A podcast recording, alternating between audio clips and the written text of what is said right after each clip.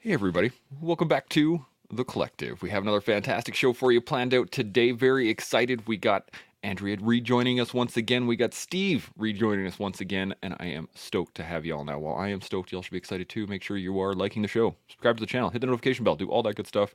Get your emails whenever we go live. Sometimes it's the morning, sometimes it's the evening. We don't even know anymore. So for the rest of the year, by all means, make sure that you uh, have that set up. Now, today we're going to be talking about an achievement mindset. And if you have any thoughts or questions or comments or anything at all about that, put them up in the comment section. We can engage them throughout the show, kind of like this one. Winter Storm. Good morning, team. Good to see you, buddy. Now, before we get into the topic, let's do some general um, intros. So, Andrea, you're up first. 10 to 15 seconds. I'm watching the clock. What do you got? Hi, I'm Andrea Ross, and um, I like to uh, play around on movie sets for a living. And when I'm not doing that, I coach people in parkour, acrobatics, and fitness. Outstanding. Steve, how about yourself? Uh, ex military veteran, 24 years in law enforcement, retired, and now I have a mindset coaching business. Bam, just like that. All right, well, let's get into it then. I have just got to find the right right button here. An achievement mindset. So what is an achievement mindset? That is the real question. I have it here. It is a belief that abilities and intelligence can be developed and improved over time through effort, learning, and perseverance.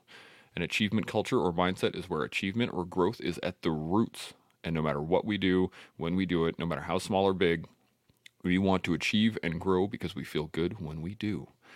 Uh, this links up with a growth mindset in the belief that abilities intelligence can be developed and improved over time through, again, effort, learning, and perseverance. The way we perceive our abilities can either limit our potential or unlock our capacity for growth and achievement.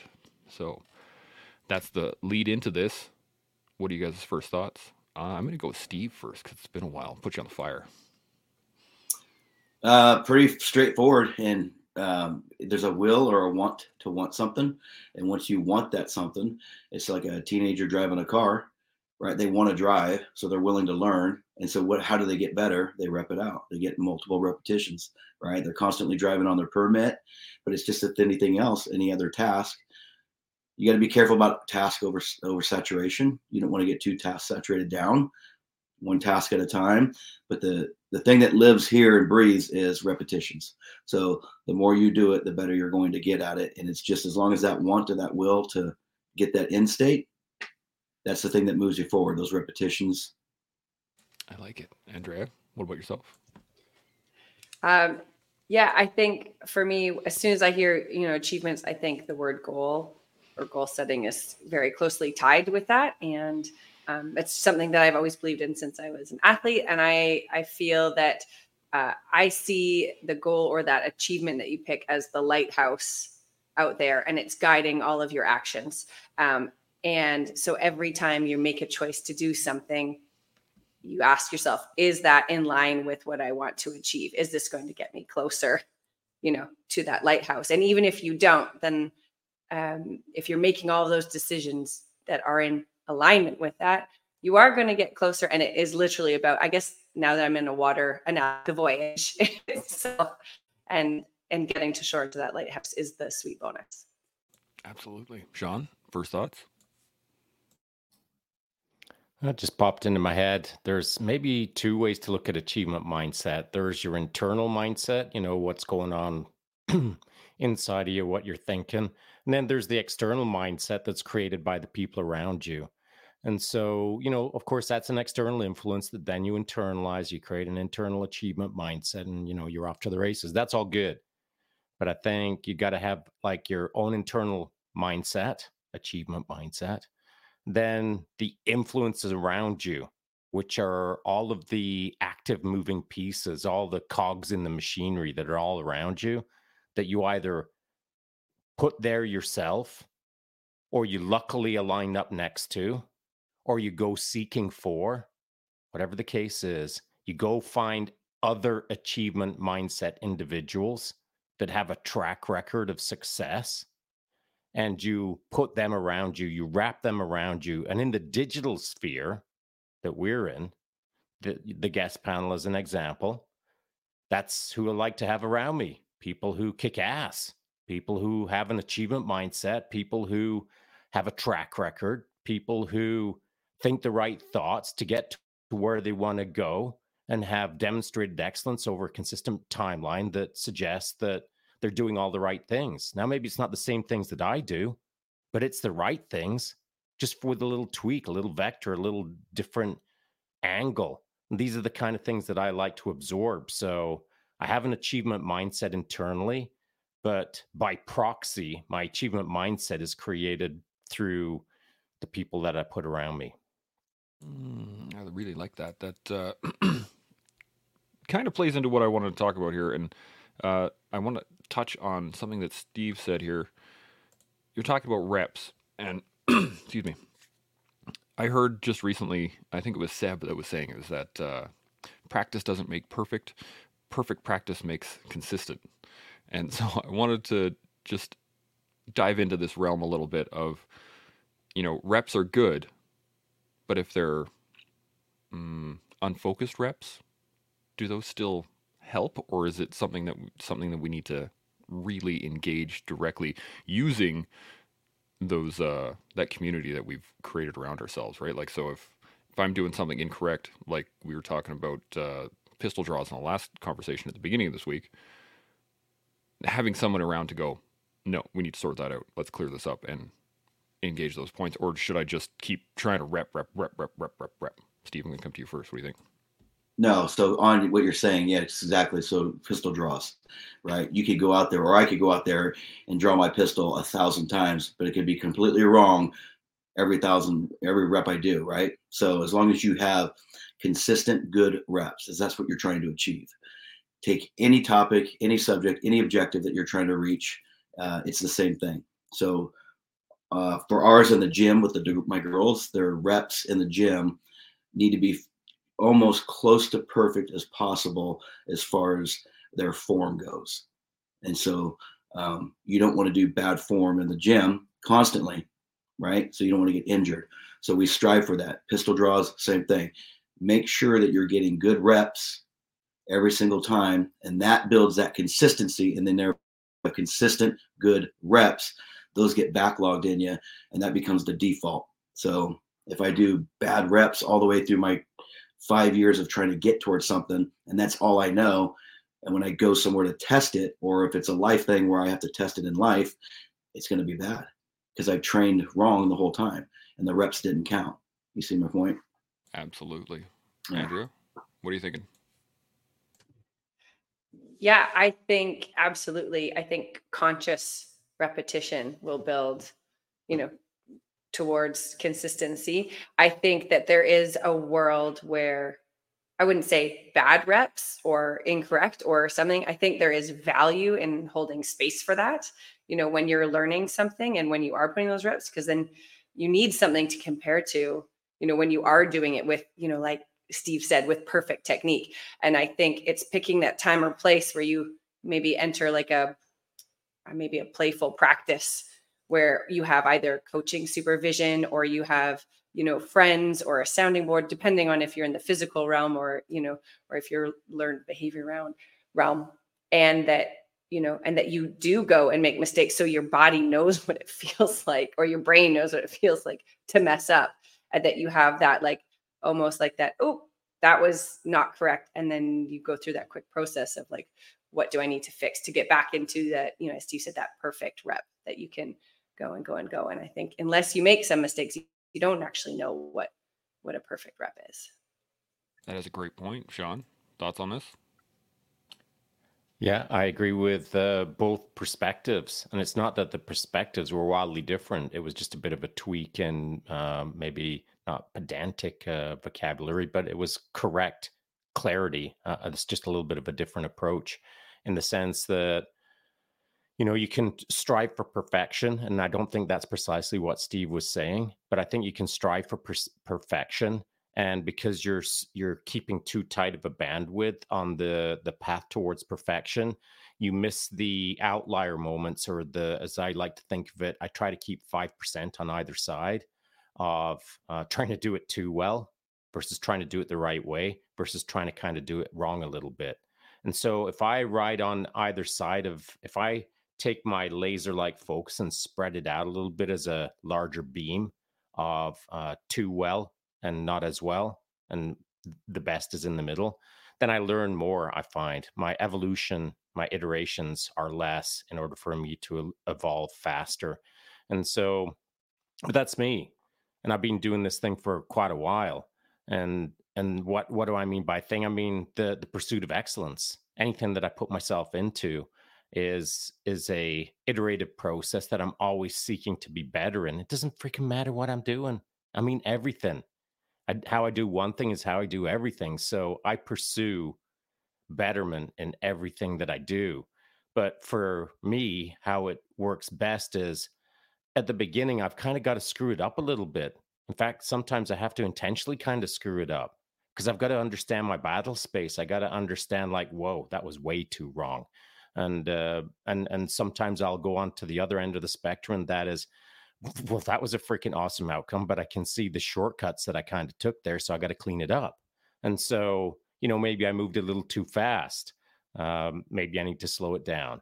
And so for me, I have to initially practice kind of screwing things up. But that's because I've learned how to screw up well.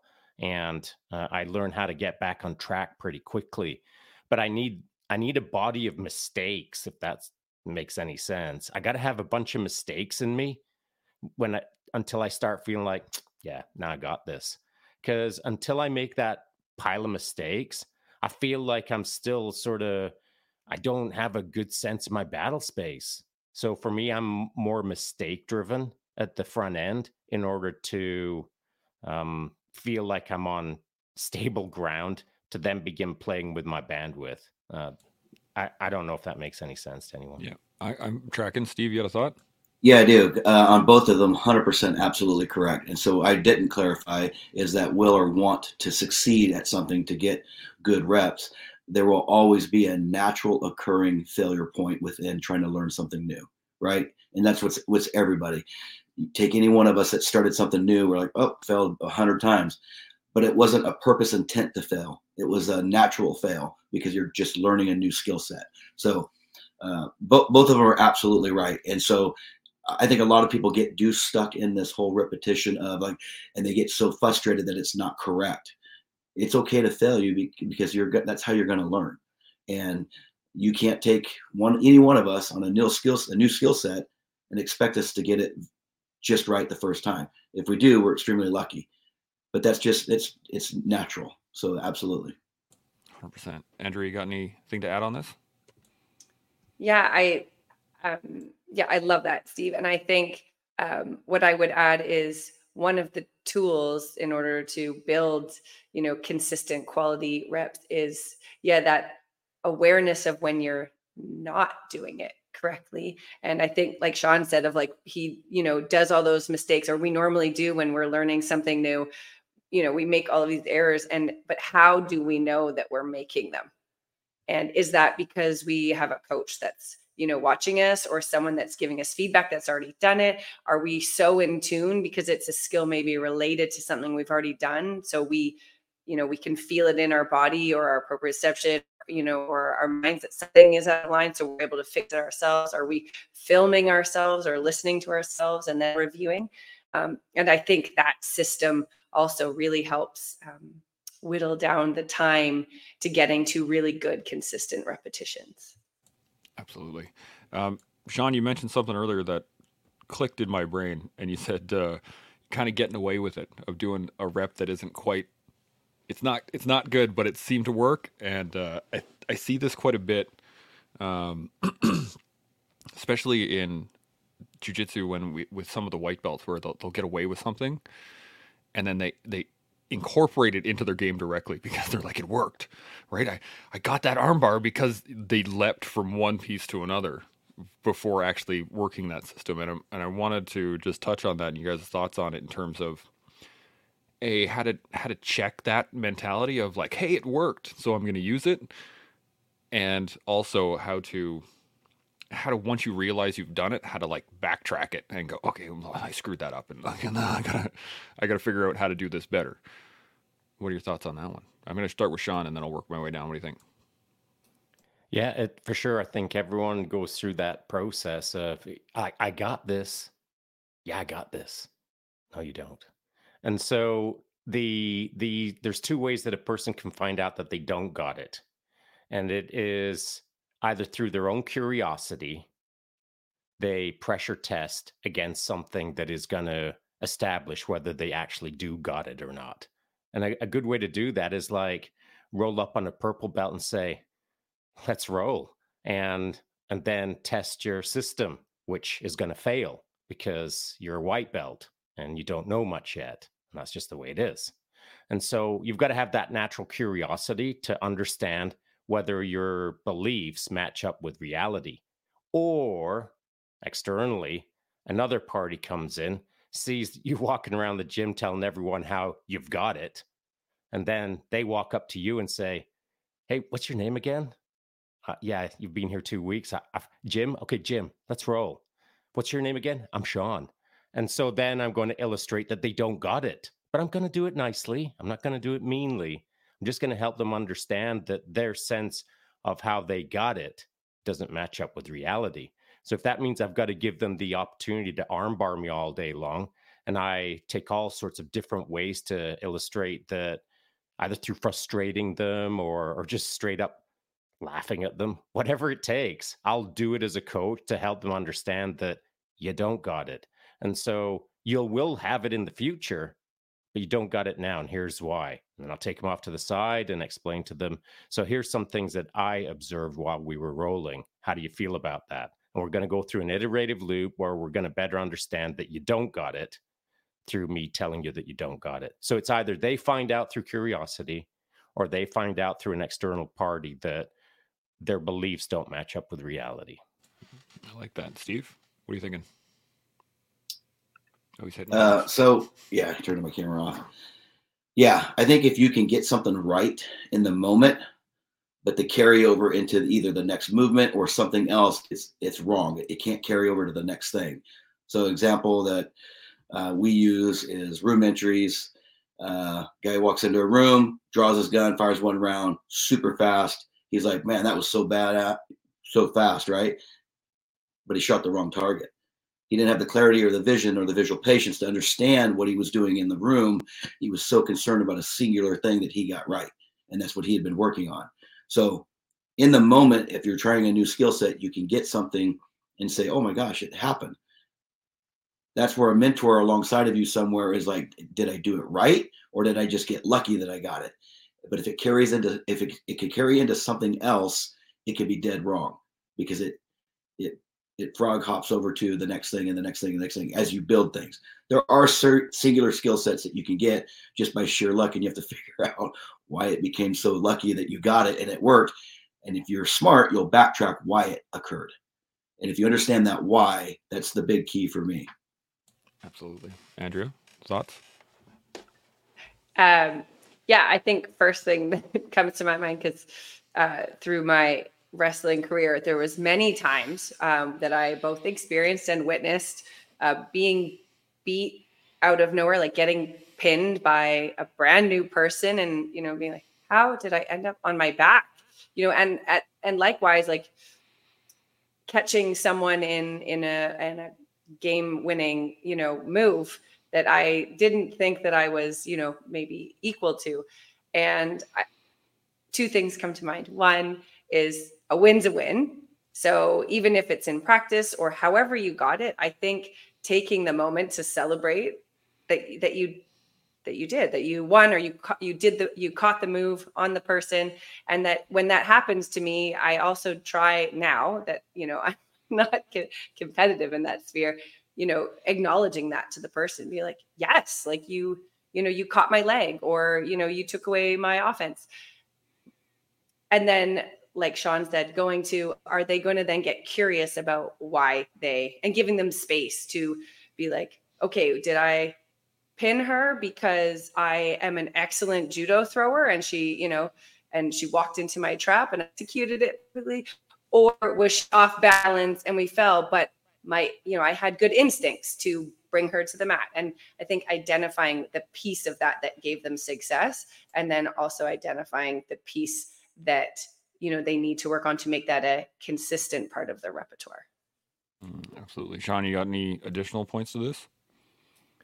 Other than um, being curious about how to get better yourself or having someone else around you want you to get better by mentoring or coaching or showing you the pro tips whatever the case is is there anything else that we've left out? I mean you've got your internal view of curiosity and then you've got your external push from other parties around you? Is there anything else? Have we forgotten something? I mean it seems so simple right? But it is that simple. I mean the, I, I can't think of anything else. You either get curious or someone helps you along the way. And and sometimes that help along the way just doesn't fall into your lap because of gravity. It's like you've kind of got to go look for it. So if you don't have a curious mindset to kind of solve things yourself which is kind of how i'm built i like to solve it myself i don't like coaches around me all the time I, in fact i don't need them I'll, I'll figure out the problem in front of me and that's what pleases me by doing it through an iterative process where i make a boatload of mistakes and i feel like i earned my way and, and if I have too much external help, it feels like I didn't earn my way. That's how my head is wired. And so there's me, then there's Steve, then there's Andrew, then there's Chance, and then there's a thousand other people who all learn a different way. But it does come down to how you drive yourself internally. So you got to know yourself before you start taking on any task. It's good if you know yourself. And then you got to have good people around you. And then the rest of it is you just figuring out how to learn and and learning different skills. Because how I learn in one skill is not how I learn in another skill. I have to engage different parts of myself. And that means maybe not my physical self. Maybe I'm moving my script around to more of an intellectual self and more emotional self, a more psychological self. And so, you know, we're, I think, all of us are talking about physical skills where we're drawing a pistol, riding a horse, doing an armbar, all of these things. But how about how to absorb information better? So there's there's lots of things that we could talk about that require our own curiosity, our own internal driver, understanding how we learn, and then the people that are around us. And the people that are around us are not always going to be the same people for various tasks. Like I've got some really smart friends but they can't smell they can't spell armbar because they've never been on the on the mat. So I'm not going to them for BJJ advice, but I'll engage in a conversation with them about the time lag response on a three dimensional model based on how the central nervous system works when it interprets fear. So I don't mind talking to them about that, but they can't translate that onto the mats because that's not who they are. They're an academic they're not a physical player. But that doesn't mean that they don't have something to add to the conversation in my mind. But it's for me internally to be able to absorb all of these various vectors of information that are at 360 all around me all the time to best absorb their best wisdom into my own personal actions of whatever I'm trying to do. So, do you have any thoughts on that? Does the panel have any ideas on how to do that a little bit better? Let's go to uh, Steve. What are you thinking? I, I, agree with you that everyone learns differently, and you have to find out drives individuals. But if you're mentoring somebody towards something, if you can make an individual believe that success is right around the corner, they'll never stop chasing it. And that's where I go back to that that will or that want. Um, so when you are talking about yourself, you should know yourself by now as far as how you learn, how you adapt, how you in, bring information in. We get stuck in ourselves. This point is where we think we can't change, and we can because we ask others to change. So if we're a coach, we ask others to change. You can absolutely change, and you got to get over that hump to to learn something maybe new. When you're mentoring somebody, you find out how they process information, how they uh, relay information, how they perform a task, how they understand a task, and you work within the parameters of that individual, and you start just figuring out how they operate and how you communicate to them to make that task more uh, so they can absorb that task information from you to apply it. Uh, everyone's just a little bit different, and you just got to kind of find that mode to to deliver to get them to complete the tasks that they're wanting to do. Yeah, absolutely. Andrea, what are you thinking? Yeah, I think as you know, as a coach, I I am drawn to the people that are not that are in the middle. So they're not quite Shaun that enjoy and need to figure things out all by themselves because that there's not that much of a job for me to do in that realm. And you know and the people that are dependent on someone else to figure it out for them and tell them what to do because I don't think they ever, you know, it, it's like they're going to walk with their crutches forever, even if they can walk and run. They're just, they're very, you know, they become dependent and and so you know i'm coaching it's that fine line between having someone that is that is curious enough about how they learn and how and what they want to do and my ability to step in when i need to and give space when i need to to let them figure out pieces of it and then jump in where i need to so i think it's a really fine balancing act whether and and i'd say the reverse when i'm learning something you know from from a coach there's times like where I need to figure out when I need to ask for help or feedback or to walk them through, and when I need to be like, can you just hold on a sec? I'm just going to go fumble through this because there's something going on, and, and I know I can find the answer to it, and then give you feedback to give me feedback, and we'll continue the dance. Mm, that's an interesting point on that one. I uh, I think what we're we're trying to what we're kind of dancing around here is the difference between the micro versus the macro, right? Because like there's a skill that can be taught through singular repetition and you can hit these things out if I want to be a better jiu-jiteiro, I think is what they're called. But um, if I wanted to be better at jiu-jitsu and I want to learn one move, okay, I can sit with a coach and he, we can work piece by piece by piece by piece until I have that move and I can integrate that into my game. But when I'm talking macro, like I want to be better at jiu-jitsu, I have to be able to pull from kind of everywhere. I got to be able to watch somebody else roll and say, "Oh, that was a neat little point," and then try to internalize it and affect it. And I'm wondering, is there a big difference between that, between the micro versus the macro, or is the mindset itself when thinking about uh, learning or achieving or doing better in life, is it the same concept, just focused or not? Steve, what do you think? No, you're right. Uh, I, I, think how you described it was pretty well. Um, we all through our life that we build singular skill sets and we build the macro skills and stuff to do other things and we always learn. Um, someone that says that they, they're done learning and they don't want to learn anymore it's it's all a lie. We all learn. We're very unique humans that can bring in information and start to figure things out. People do it all the time. When you work with clients uh, kind of like what andrea was saying is or shaun was saying that maybe they have a lot of things figured out. Those clients don't need you as much, and you're there for a very short time with them because they can figure a lot of things out on their own. Other people need more of a push, and um, sometimes their vision is closed because they only are seeing one way. And so, like you're saying, the macro, you open them up to see other things as far as working bigger skill sets or multiple skill sets that lead into other things. Uh, I guess in a nutshell, what I'm trying to say is I, I agree with kind of your analogy. Absolutely. Andrea, any thoughts on this?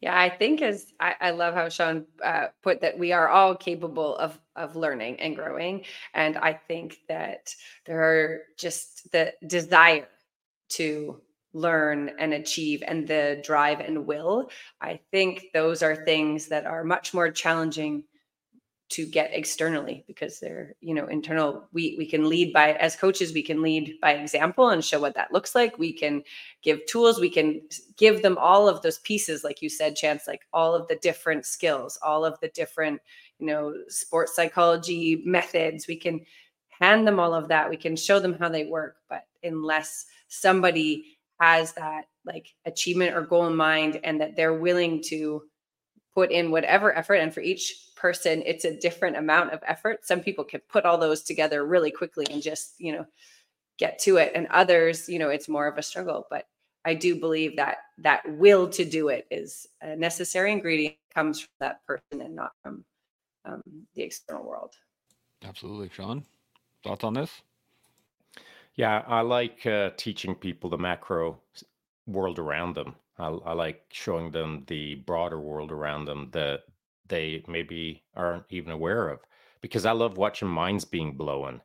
And so it's my job to blow some minds. And and I don't mean like in podcasting. I'm talking about when I'm working with an athlete or, you know, someone who is uh, kind of in the game that I can look them straight in the eye in front of them and and blow their mind to some degree. And so I'm just going to give a casual example. I was uh, I know a guy from BJJ. We've been together for quite a long time, and uh, he was describing something to me, and and he was struggling with it. And I said, "Hey, so have you ever observed yourself from outside of your body? Like, have you ever popped out of your body and hovered above your body and watched yourself move?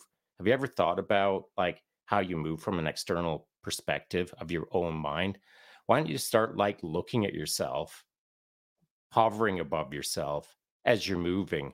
and consider yourself as a more visible three dimensional model in this 3D world rather than just existing in your body and moving. It might give you a different perspective on things. Well, like to this to this day, not not every time we see each other, but like he brings it up on a pretty regular basis on how it completely changed his game. His game of BJJ, of course, but the way he views things, ironically, is now he has a different tool that he can view his own performance outside of his performance in a way that makes him be a richer performer in life. And so there's tons of things that a person can do to look at themselves from a macro perspective or look at things from a micro perspective. There's so many freaking ways to do it. And you got to find people who know a bunch of ways. You got to go find either a really good coach who has been in the game long enough that they can like throw little cruise missiles at your brain every once in a while uh, so that you like gee it's almost a, a program reset. So things are different the next day when you wake up in the morning. So you, you kind of need people like that to drop little macro bombs on you and then from the micro perspective the feedback that someone can give you on a micro level um, it should illustrate the richness of the game or the depth of the game. And so the macro kind of is like the game changer, for lack of a better term, but the micro is the exposure to how deep does this rabbit hole go. And so I think there's a bunch of ways that you can approach it with every single person that you either work with or you bump into on the sidewalk and spend a minute with. I like to play around with the macro and the micro to show uh, what can be done and how deep the rabbit hole goes. Even if I've only got a couple of minutes, I still try to play those two games simultaneously any way that I can. Because it, it kind of, it's not that it amuses me, but I kind of like doing it. And so if I like doing it, I'm going to keep doing it unless I'm offending the person. Then they can tell me to hit the road and I will. No big deal. But I think that uh, if, if within ourselves, when we're trying to help someone, we can set up these challenging, fun games. At least they're fun to me to be able to change someone on a couple of different levels that have a big delta between the two. It's really it's it's a fascinating game. I find. Mm, interesting. Uh, I mean, Steve, you got any thoughts on this? No, I think I. I mean, I agree with them all.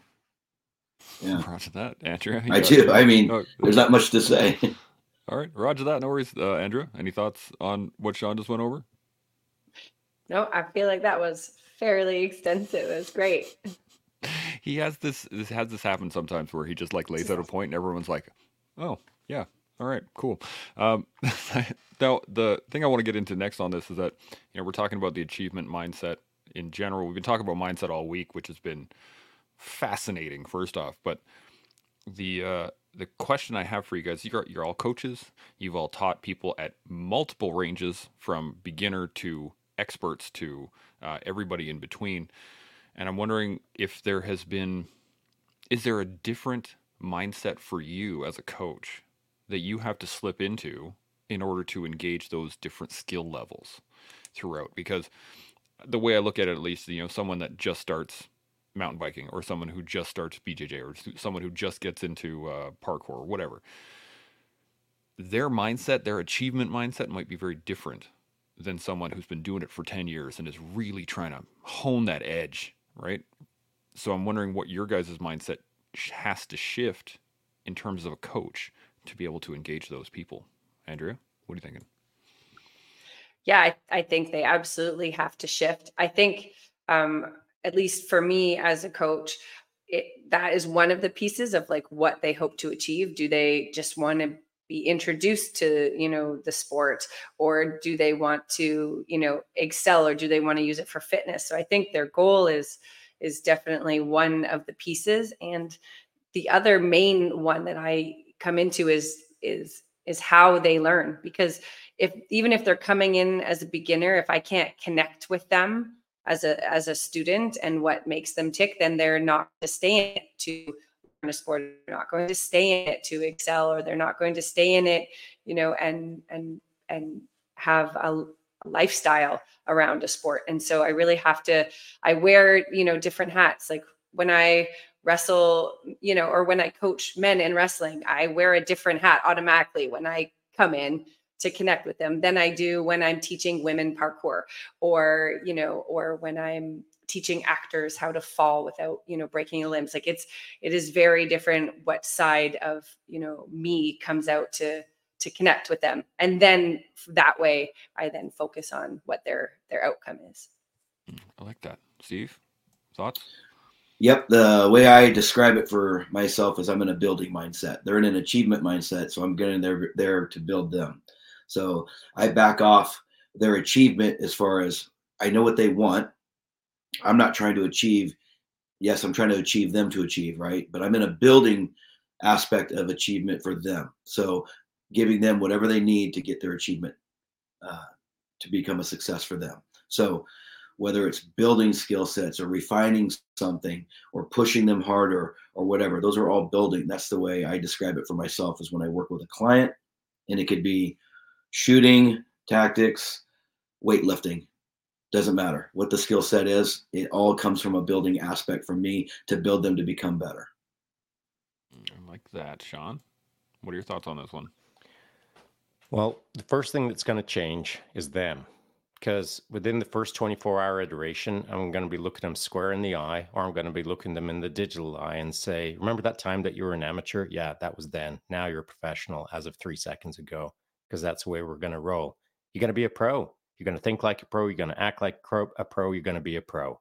And the only thing that's holding you back from being a pro is your mind. So flip that switch. Now you're a pro. It doesn't mean that now you're standing on the world championship podium because you ain't and you may never be, but you're going to start acting like a pro. You're going to start thinking like a pro. You're going to be a pro. And so the moment that they start becoming a professional in everything that they do, then we'll figure the rest out.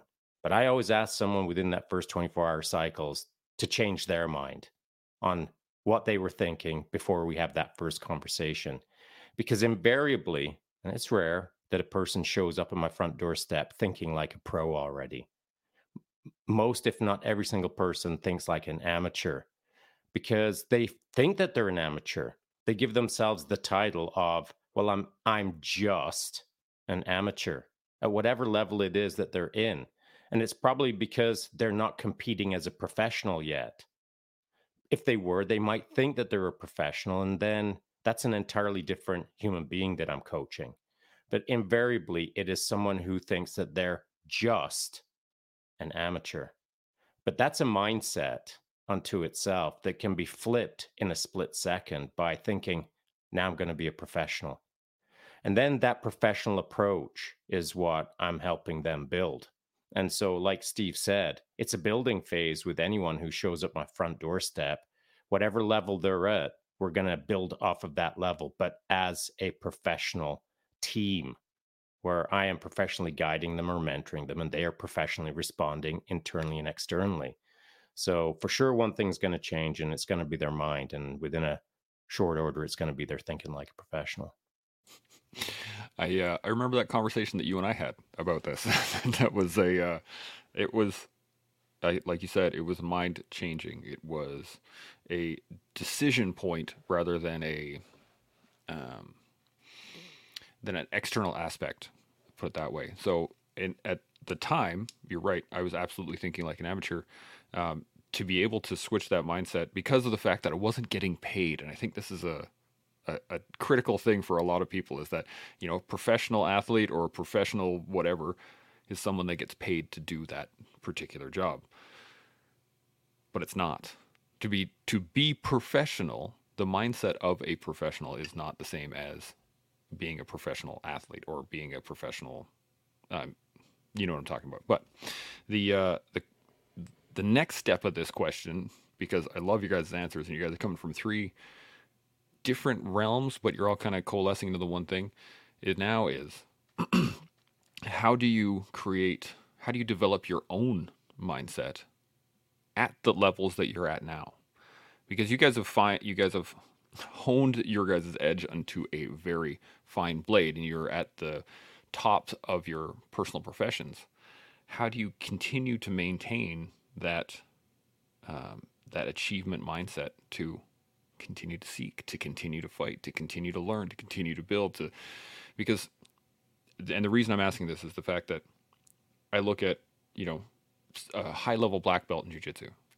Their their macro changes are micro movements, right? Like you move, you shift your hips a little bit. Oh, that changes it. That's the whole game. It's a totally different game now at this point. So I'm wondering what your guys' thoughts are on how to develop at that high level to continue to develop that movement. Andrea, what are you thinking? Um, I I'm having trouble going like all the way back to when I was lead athlete, and now you know as as a stunt person, there's I've been humbly a, white belt in so many realms in the last five years of my life. Um, so, but I, I think as an maybe if I say like an expert mover or a, you know a high performance mover, um, it's it those micro and macro adjustments are predominantly yeah up here where um, I think we were talking about this earlier this week with Shaun of stripping, slowly stripping away the things that we, the external things that we rely upon in order to make progress. You know, Shaun would use the lucky rabbit's foot analogy. And so um, things like having a certain warm up before I'm able to, you know, do, do a certain skill or be in a certain environment, whether it's, you know, a, a padded, you know, judo mat floor or the grass outside or, you know, and that. And I think that mm, playing around and fine tuning and removing those external crutches, if you will, I think that's what is what my focus is on, like on my achievement mindset game. Absolutely. Steve, thoughts? Well, since I love simplicity, yeah, don't get lazy and don't get comfortable. And that's the one thing that creeps into anyone at any level that they don't keep maintaining what they're doing. And so if you become something at your game at a high degree, you either have to, you're maintaining that, at least maintaining that. There's never an end state, is what I tell myself. You can always keep going, achieving more. Now there's things in the real world that have an end state, and right, I get that, but mentally driving yourself to always learn something different, something new, become better at something. Just because you're a black belt or a uh, grandmaster shooter, that doesn't mean you can't get faster. That doesn't mean you can't get better. So the comfort comes in, and that laziness comes in to say, uh, "I'm good." And then what happens is that just keeps setting in year after year, and you start to diminish your skill sets. And so keep maintaining what you're doing, keep driving towards what you're doing, but also have that that understanding that there there is more, there is faster, there is more money, there is more skill sets, there is a faster time. You see my point? And so, but you got to use a comparative scale too. So if you're like 65 years old, you can't shoot like a 22 year old. You can come, you could try, but you have to have a realization of where you're at in life also. And so injuries play an effect of that too. Sort of like weight weightlifting. You know, people that have injuries and stuff, they can't lift like a, a fresh 20 year old, right? And you have to take them out of that saying, hey, we, we're not there. Let's let's match ourselves where we need to be re- in reality. And so you could be the most fittest 65 year old in the world. That's that's actually pretty cool right? Because there's no other 65 year olds just fit as you, or they could shoot as good as you, or they could roll as good as you, or take your sport or take your skill set. Uh, laziness and comfort's the easy, slow killer for anyone. And you you just got to fight it. I mean, and I, I, think it creeps in on everybody, but you just you literally have to fight it, and you have to at least at least at all things maintain what you're doing, but also have that mindset that you teach others. And I in my household, my both of my daughters are coaches, and I have told them repeatedly, if you are going to preach to somebody what they should be doing, you ought to be doing it yourself. Don't ever go to someone else and explain to them and tell them this is what you need to do and then you not do it. I we just don't we don't live that way. I never live that way. And so they're both phenomenal coaches but yeah. Learning from the best i think. That's the key. Shaun thoughts yeah i think that uh, irrespective of the level let's just use the black belt as the example. That black belt you know could start seeing the macro um, issues start to dissolve and just see tiny little macro or micro issues and then the mac- micro issues start disappearing because now they're a black belt without a curious mindset. You got to have a curious mindset you know uh, andrea had stated it earlier where you know some athletes when they first start out with a coach i've had it happen as well they they're not curious enough about the process so then they rely on every word that I state, and they won't do something tomorrow unless they run it past me today. Hey, Shaun, do you think it'll be okay if I dot, dot, dot tomorrow? So, you know, these are things that they could solve themselves if they had enough curiosity about the process that they could understand what they can and can't do within the constraints of a 24 hour cycle. And so, if I've got an athlete or if, if I've got someone in front of me and and I'm now their crutch, where they can't make those decisions because I've got to make the decision for them. It's my freaking job to teach them not to do that. It's my job to autonomize them. And so I either have to get rid of them because I can't fix them, or I have to fix them so that they can get in the game with me of the game that we're going to play, which is called You're Going to Learn How to Be More Curious. And so that is something that I think all coaches should consider is not just guiding a person towards excellence, but also in parallel teaching them how to be curious. So I'd said earlier that you've got to have the right things wrapped around you. And then you've got to be a curious enough person that you can go and solve the world in front of you. And so if someone gets to a black belt level where they weren't encouraged to be curious throughout the entire process, well now at a black belt, they don't they don't have a curious mind enough to start working on the little things that are in front of them.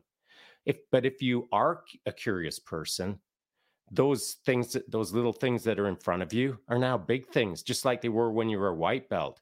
With a curious enough mind, every problem is a problem that you can solve. But if you don't have a curious mind, eventually all the problems disappear because you weren't curious enough to go looking for more problems or to expand the problems or to look deeply enough into the problems to realize that, oh, I could spend the rest of my life in that problem and I still wouldn't be able to fix it. So that's a curious mindset. That's the growth mindset that should be taught to someone at an early age in whatever sport or any endeavor that they're in. They have to be taught the skills to do it. And then they have to have the curiosity to go on for the rest of their lives and never run out of problems. I hope that makes sense. Absolutely. There is a uh, there's a great meme that's been cycling around the internet for a while, and it's always just uh, uh, I don't want peace. Give me problems always. In that it's you know you got to continually seek that next that next every time you make a create a solution you need to find out what the next problem is continuously rather than just saying cool done move on. Um, the question i have for you on that and is i'm going to bring it back all the way to a beginner. So you're talking about trying to teach someone how to be curious. There are many people out in the world who aren't curious at all in anything. They do exactly what they're supposed to do. They are, you know, let's call them the the norm. What what we see around us in North America of, you know, people just doing what they believe they're supposed to and they're stuck in that that consistent cycle. How do we how do we teach them to be curious? Steve? First thought? What are you thinking on that one? Well, from a coach's standpoint, someone that's curious is going to reach out to you. Someone that's not curious, they're not, never, you're never going to know it. Um, I, my household is unique because we're all coaches. My my daughter's coach weightlifting and CrossFit. My wife was a soccer coach, played semi-pro soccer. I have a coaching business. I taught tactics for so many years, and I still do. And so we bounce things off of each other constantly. And everyone's uniquely different. But if there's a driver for you to be with someone, there's a curiosity there. There's a will for something. Uh, if you don't just randomly go on the street and say, I'm going to help that guy right there do this, turn a screwdriver, because there's got to be a will or a want for you to help him. And so I really look, we, we look for those those individuals that come to you at a beginner stage maybe just like an open book say hey i would love to clean 250 pounds and you're like okay well let's start with a pvc pipe and work our way there you know? They just want to come in or i want to shoot right now. Have you ever shot a gun? No. Well let's start work fundamentals. Let's work some stance some grip you know some dry fire. Um, their leap ahead is way further than what we know they should be at. So we bring them back down to reality of where they should be. But someone's reaching out to a coach, there's a will and there's a want to be better at something or learn something. And that's kind of your canvas that you get to work with, which is very nice because if somebody wants to do something, they're going to listen.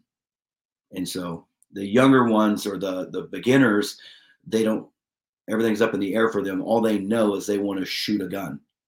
That's all they want to do is they want to shoot a gun. Okay. And then when you start laying into them the steps that need to get them there, that listening piece comes in and they start to understand it and it's an easily build process for them. Um, there's always eager ones that want to just jump ahead constantly, constantly. And I've had that. They're like, no, no, no, no. And guys have a tendency to do that more than females do. Females are very good listeners and they'll apply what you say very meticulously. Men sometimes they'll just jump ahead, like, no, no, no, I got it, I got it and then you kind of have to let them watch them fail and realize they don't got it. And a little bit of ego, right? And so um, everyone's uniquely different, but it's that will, that want, that's a, them inspiring to do something else that reaches out, that gets our attention to help them. Absolutely, Andrea, thoughts on this? Yeah, I'm. I guess yeah, approaching like a beginner, we'll use the white belt versus black belt um, or teaching at any stage, there's two terms that both Steve and Shaun have brought up, and one is curiosity, and one is comfort. And depending uh, on what level of learning they are, in my experience, there's always that trade off. And I love teaching beginners because they they had enough curiosity to show up and be new. And there in order to succeed or have growth i think that you need to be curious and you also need to be comfortable being uncomfortable because that is where the growth happens. And beginners are automatically uncomfortable because they're in a typically in a world with so many factors that are new and all of that. So that that piece of the you know the learning and the gains puzzle is automatically there. Um, and then I personally notice a shift as they as the beginners become more familiar, uh, whether it's you know with a sport or a certain skill, um, they become more comfortable with a certain you know a certain level of their skill arena in which they compete or participate in, um, and that is where I think some participants are um, less curious about that growth with be, or comfort of being uncomfortable. And some students I find are naturally okay with constantly being uncomfortable because they know what's on the other side. And so um, I I like the beginners because there's automatically the curiosity and the discomfort. I don't think that they necessarily always know that it is a lack of comfort that they're experiencing because there's so much being thrown at them. But as a coach, um, I know that I try and focus on driving that home like if you want to keep doing this it's going to be uncomfortable and as soon as you are comfortable you're not learning anymore and i would also add that my second question usually is like do you want this like is this something that brings you joy is this something that you want to attain because that also would change how i push them along that you know white belt to black belt um, and if it's not something that they want to attain, if they want to stay comfortable and in that, you know, white belt mentality, like go for it. We might just not, you know, be working together because I I like to continue to drive, you know, towards the black belt. But I also don't do it if it's not going to like fill your cup. Yeah, absolutely. I was I was thinking while you were talking about that that most of the white belts in jiu-jitsu know it's, know it's uncomfortable. It's pretty pretty pretty obvious that it's uncomfortable. yeah. Uh, Shaun, thoughts on this one? Well, I like white belt minded people or someone who is just starting in a game. I, I like them unless I don't like them. And that's the key. I mean, not everyone is like amazing because just because they're a white belt in something. And not everyone is my cup of tea, regardless of their belt. But the people that I like, I like. And if it's a white belt, it's fun because then I get to teach them some things. And I'm not going to teach them jujitsu, even while I'm teaching them jujitsu. I want to teach them about life because that's what it, that's what I like. That's what keeps me in the game. And so if if someone comes over to my house for a coffee, I'm going to make coffee the way I make coffee, and it's at a professional level. And so while that person's watching me make coffee professionally, it is inevitable that they're going to ask me a question. So if they've got a bit of curiosity, now they're in the game with me. And now I get to start opening up their mind.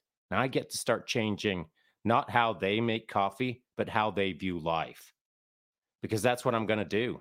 I'm going to use the moment as a platform to introduce something either philosophically or something that is going to challenge their mind, that is going to cause a pattern interrupt, for them to start viewing life a bit differently, a bit better. Because I want them to be better in the moment. I just don't want to serve them a better cup of coffee. I want to serve them a better cup of life to some degree.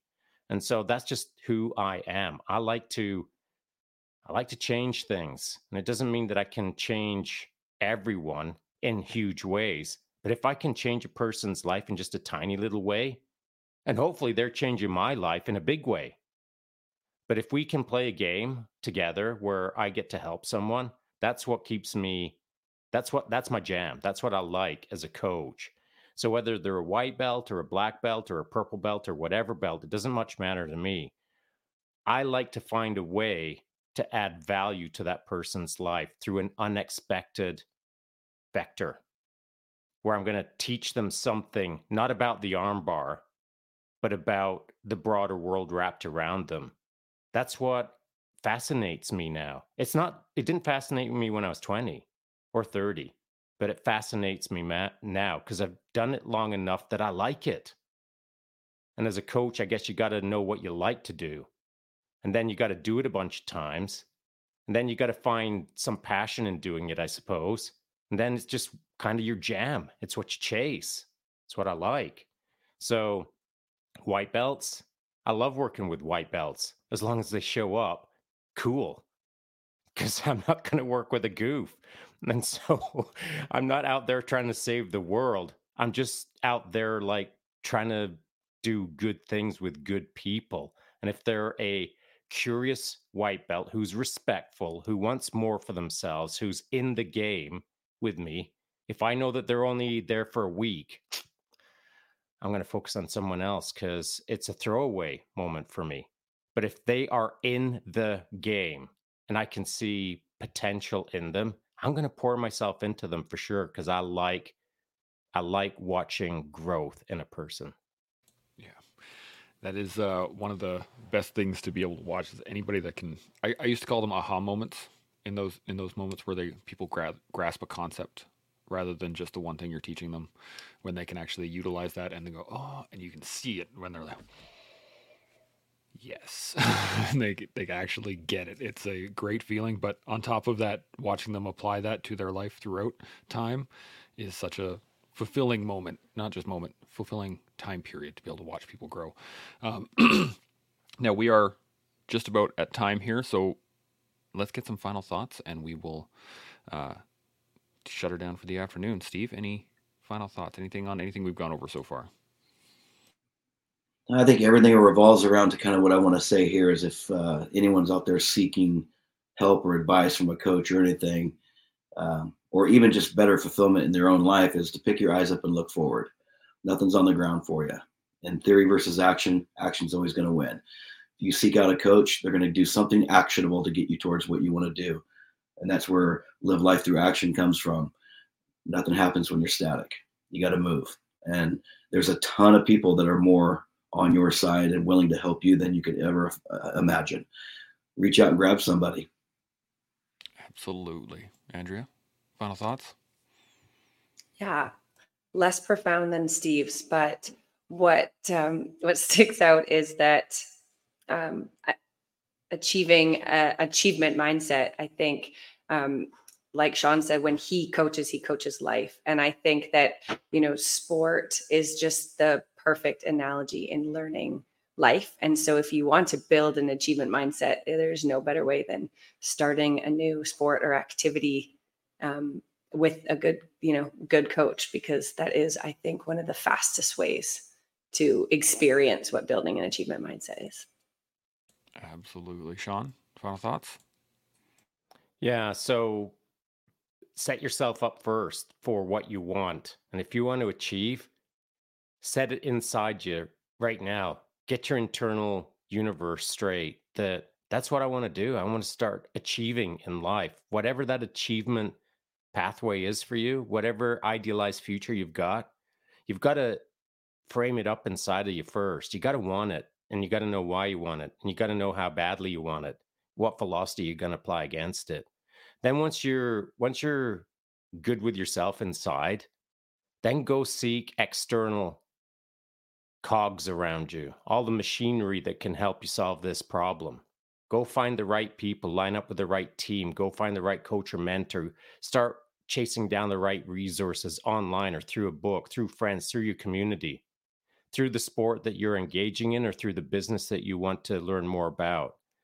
Start engaging externally, but don't start the external engagement until you start your internal engagement first. You got to understand your why. You got to want it bad enough. You got to be clear on why you're going to cross the start line. But all of the answers are all around you if you line up with the right people. So if you've done the work internally well and you show up at the front doorstep of the right person, they'll accept you if you've done the work to be ready to work. And that just simply means get your mind in a professional mindset where you start thinking like a pro, acting like a pro, want to be a professional in everything you do. And a good coach or mentor or friends or team all around you will always help you if you're demonstrating that you're on the right path with them and for them. Yeah, absolutely. Uh, the great conversation. First off, thank you very much, Steve, Andrea, John. Fantastic, fantastic conversation. This has been awesome. Um, I, the only thing I can add to this is, you know, as a as a, I'm going to reiterate the all the panel here is that we should continually seek to learn who we are at our core, and use that to grow into the person that we want to be, which then allows us to be that person. So hope we will continue to do that as we learn, build, and grow every day here on the collective. We'll see y'all tomorrow. Chimo.